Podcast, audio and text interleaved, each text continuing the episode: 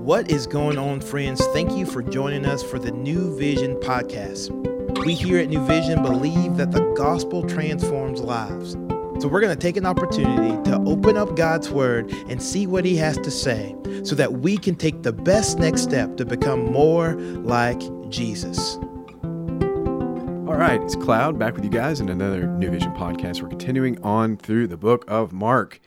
And I was with you guys yesterday, so sorry you're stuck with me again today.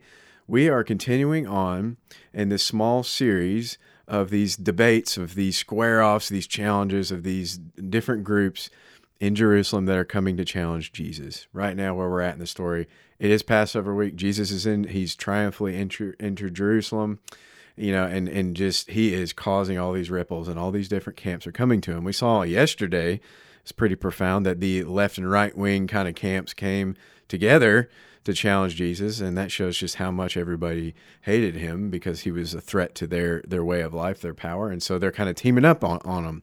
Today we see another kind of uh, kind of fringe, another group that we've seen in the Bible, not as popular as the Pharisees, and they're called the Sadducees. And so we're going to see their challenge to to Jesus today. And so this is Mark chapter twelve, continuing on in verse eighteen all the way through twenty seven.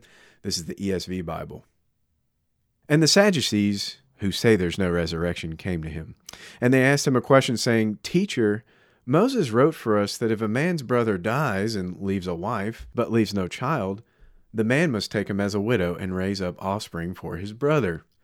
There were seven brothers. The first took a wife, and when he died, left no offspring. And the second took her, and he died, and left no offspring. And likewise the third, and the seventh left no offspring. Last of all, the woman died. In the resurrection, when they rise again, whose wife will she be? For the seven had her as a wife. Jesus said to them, Is this not the reason you are wrong, because you know neither the Scriptures nor the power of God? For when they rise from the dead, they neither marry nor are given in marriage, but are like angels in heaven.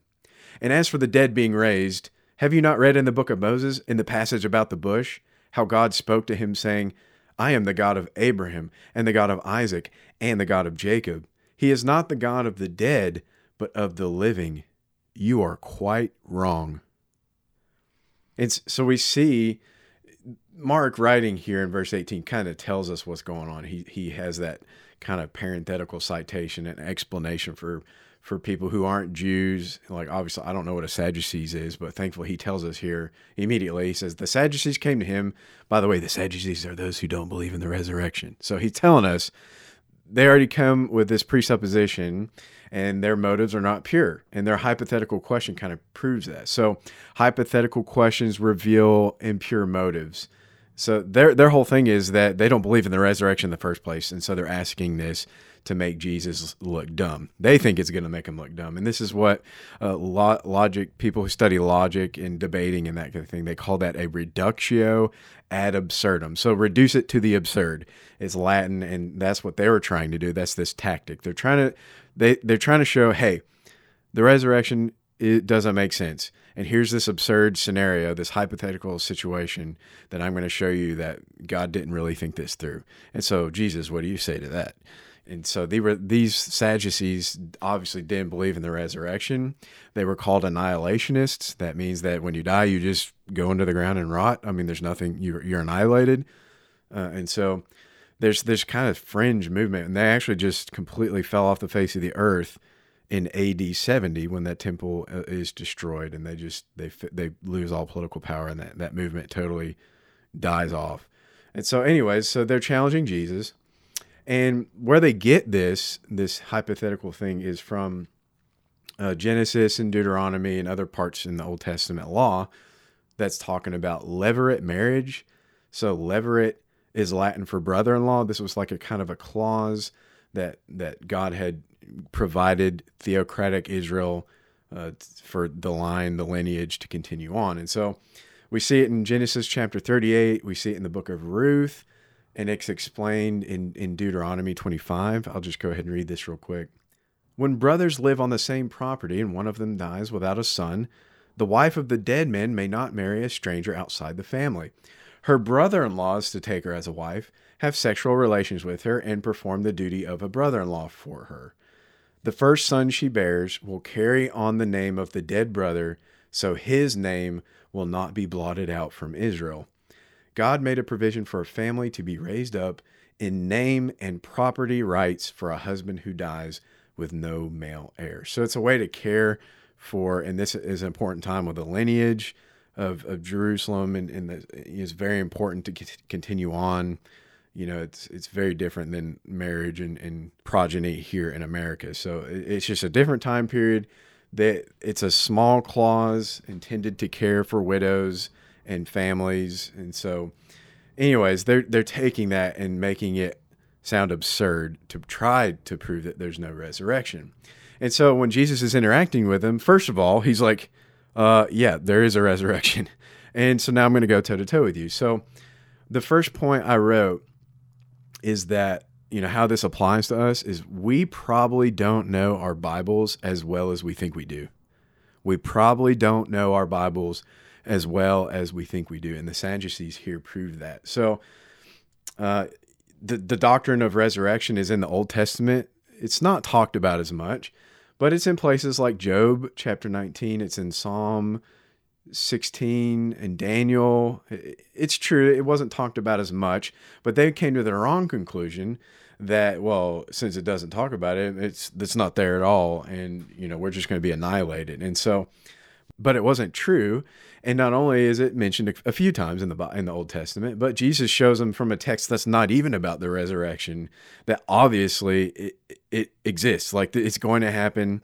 There is life after death. Like this doctrine of annihilation is absurd itself, and he does it with by quoting Exodus three, or mentioning it. He's talking about you know, you know Moses is at the burning bush, and God's speaking to him, and he speaks in the present tense. So God is like, I am. You know, I am who I will be. I am the God of Abraham. I am the God of Isaac. I am the God of Jacob. Eh, and, and he goes on to say, He's not the God of the dead, but of the living.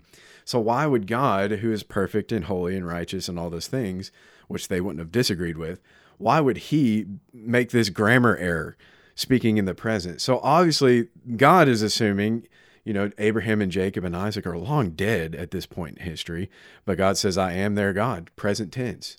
You know, it's kind of like trolling on, on Facebook or, or forums or whatever. It's like if you spell there with like a, the wrong there, you know, that kind of thing, you just get lit up and like your argument doesn't make sense anymore.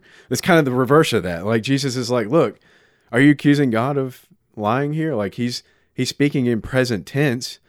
And so therefore he's the God of the living i.e., there's a resurrection. These these dead guys have a God who presently is their God. Therefore, in a in a text, a piece of scripture that's not even explicitly about the resurrection, you're wrong. Like you're just plain wrong. So you don't we don't know our Bibles as well as we think we do. And as kind of a close point, where this kind of is application for us as we're reading this, you know, especially if you're married, you know, th- this thing that comes up there as a sub point, they're talking about okay, th- their main thing is the resurrection, but as a sub point, it, it, it comes up what, what's marriage and sexual stuff like in heaven? I mean, what's going to happen? That's one of our biggest questions. Like, you know, till death do us part if you're married. And, and Jesus says when they rise from the dead, so there is a resurrection, they neither marry nor are given in marriage, but are like angels in heaven. And so, however you feel you know, if you're particularly annoyed with your spouse today, you know, if you had an argument or something, you know, can hear that and be like, "Oh, good, all right, well, we'll pass through the gates of heaven, and oh, all right, we got through that." Like, you know, kind of, I'm being funny, but but some of us can be like, "Oh, like I won't be married anymore." Like, you know, what what do we do about that? Like, so that's kind of a subtopic that comes up. Like, how do we feel about that? What is Jesus teaching? How would he react to that? You know, how do we see heaven?